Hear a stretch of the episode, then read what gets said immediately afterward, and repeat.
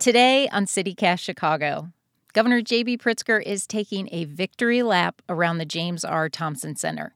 Last December, Pritzker sold the building in the heart of the loop after years of disrepair and negligence by the state. Now, we are coming together yet again, this time to share a few very exciting developments, the most important of which is the announcement of this building's future occupant, Google. The Thompson Center is not just some office building, it's an architectural flashpoint. Some hate the spaceship like design, others love it.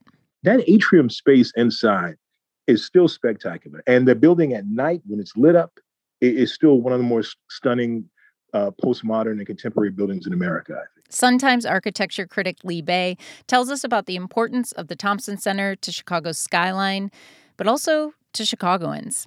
It's Thursday, July 28th. I'm Carrie Shepard in for Jacoby Cochran, and this is CityCast Chicago.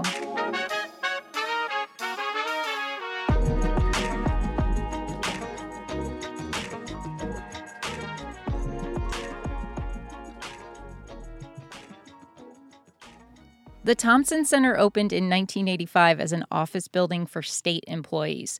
It encompasses an entire block and really serves as a center point for the loop for many reasons. Its stark design of slanted glass and 80s color palette of salmon and blue. It has a food court and several CTA lines, making it a hub for downtown office workers.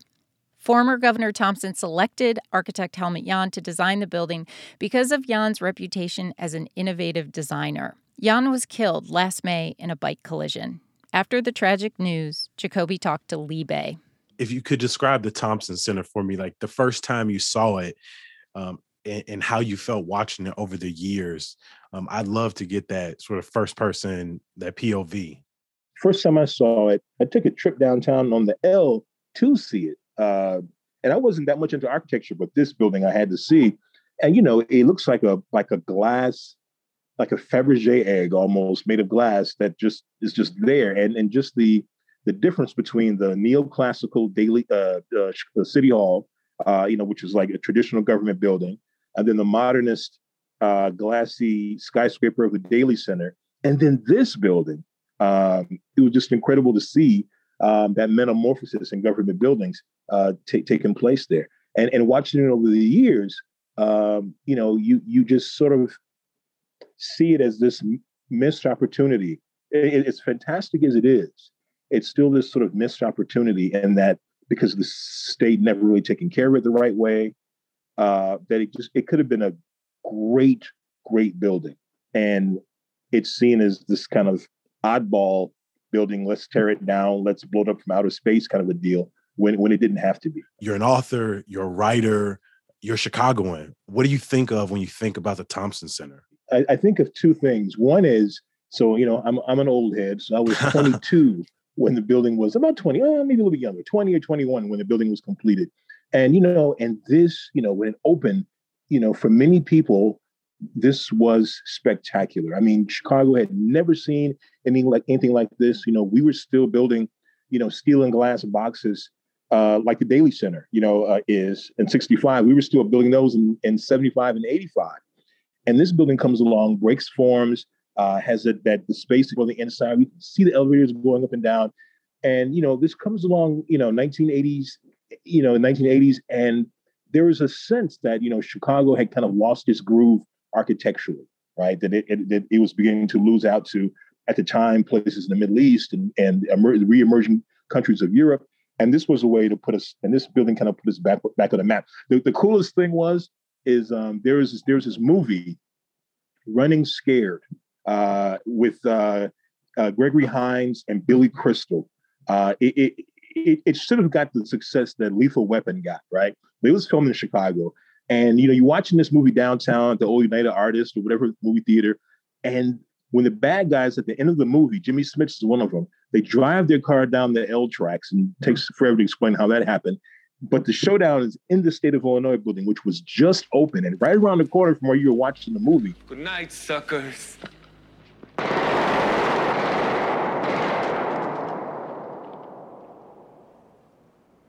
I got him!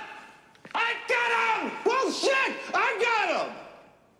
Uh, pardon And and I remember watching it, and it's the, the crowd just erupts, right? This is the topper. I hit that man with every shot. You know, finally, this is just frightening. In other words, you have hit everybody that you've ever shot at. No, I haven't hit everybody, but I hit him. Mm-hmm. Uh-huh. Great. This is just great. But just the impact. So that's the first half. And of course, the second half is the one, the legacy that we kind of all know, which is the, the problems that the building had Mhm. physically that, you know, that creates the situation we have today.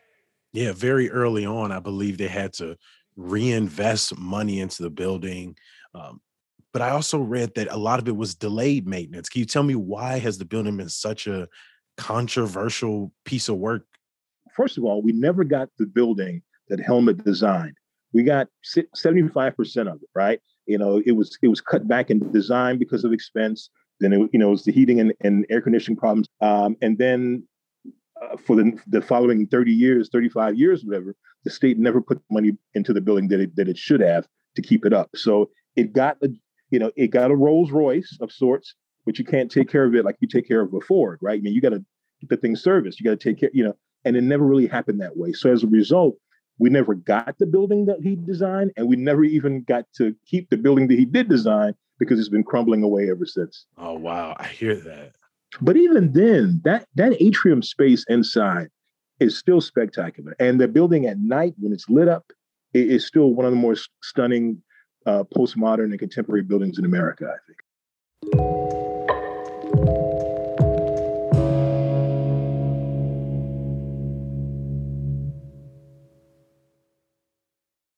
What was Helmut's input on the building over the years? Did he, you know, participate in preservation efforts? You know, how did he feel about the way the building was treated?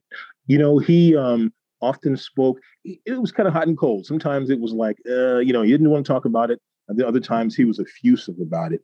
Um, that he really wanted the building preserved. He really wanted to play a role in preserving the building, particularly when under uh, Bruce Rauner, and I think even under Blagojevich before Rauner. That's when the rumblings first began about selling the building. Um, you know, so encouraging them and suggesting other schemes for the building to, to preserve it.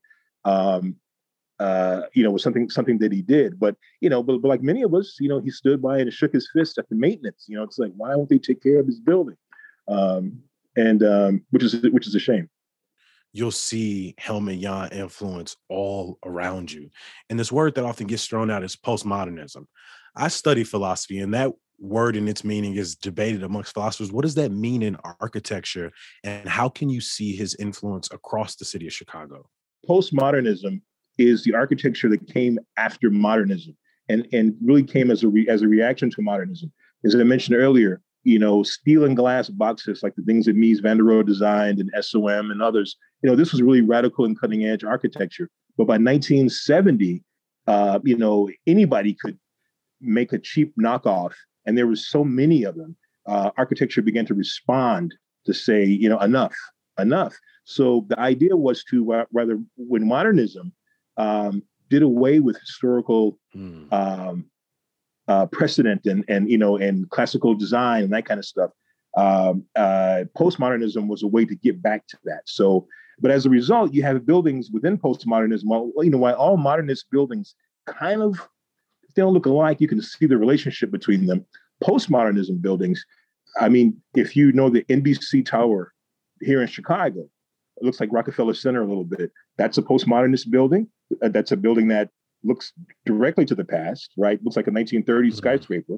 But then you've got Helmut Jahn's building, which looks to the future, and it only vaguely references classical detailing. And that that atrium is like the space under a dome, you know, in a traditional governmental building. Um, the red, white, and blue is salmon, and you know, it's it's the same kind Mhm. of color scheme, but it's not white, quite red, white, and blue. It's kind of salmon and other colors that are near red, white, and blue. I mean, so it, it, it so there, there are historical references. You can take them literally in postmodernism, or you can make them as vague as possible uh, uh, in postmodernism. Lee, you wrote the book, The Overlooked Architecture of Chicago's South Side.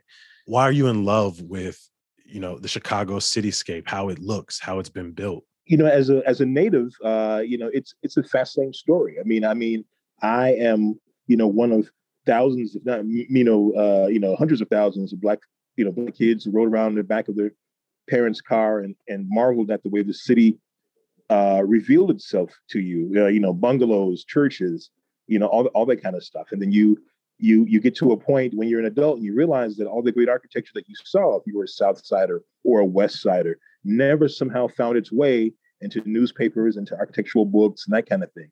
So it so the idea is to sort of show people, uh, you know, what's what's there.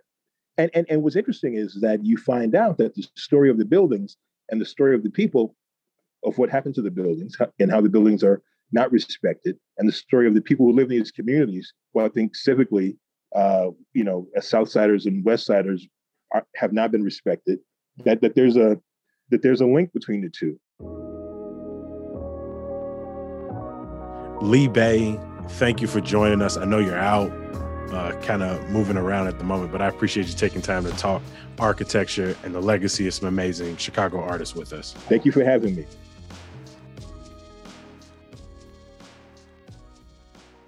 Lee joins a vocal group of preservationists who want to see the integrity of the design maintained.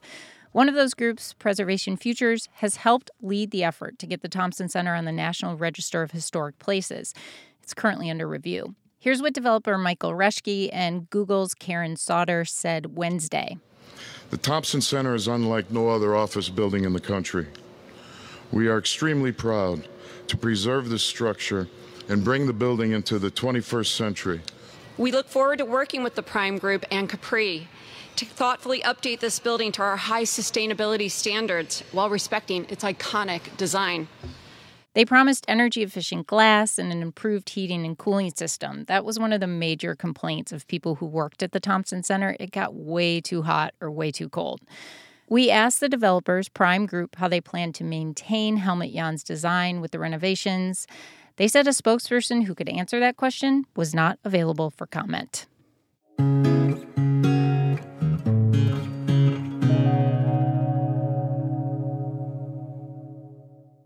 And some other news before we let you go.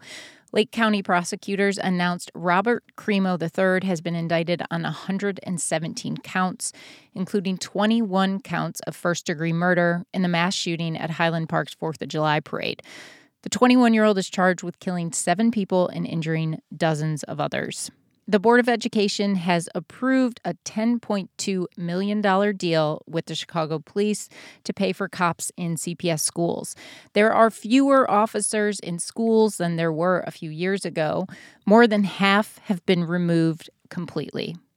In case you missed it, monarch butterflies are now considered endangered.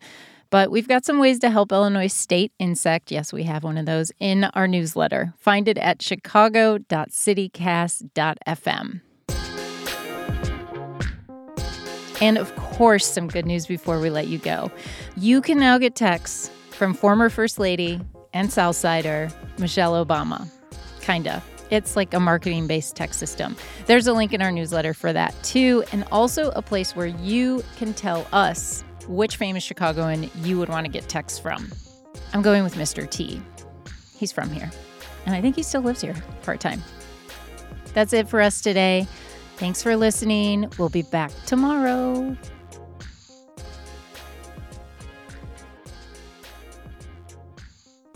I pity the fool. That doesn't sound as cool as when when Mr. T says it. What would sound as cool? I mean, you just you can't ever sound as cool as Mr. T. Okay.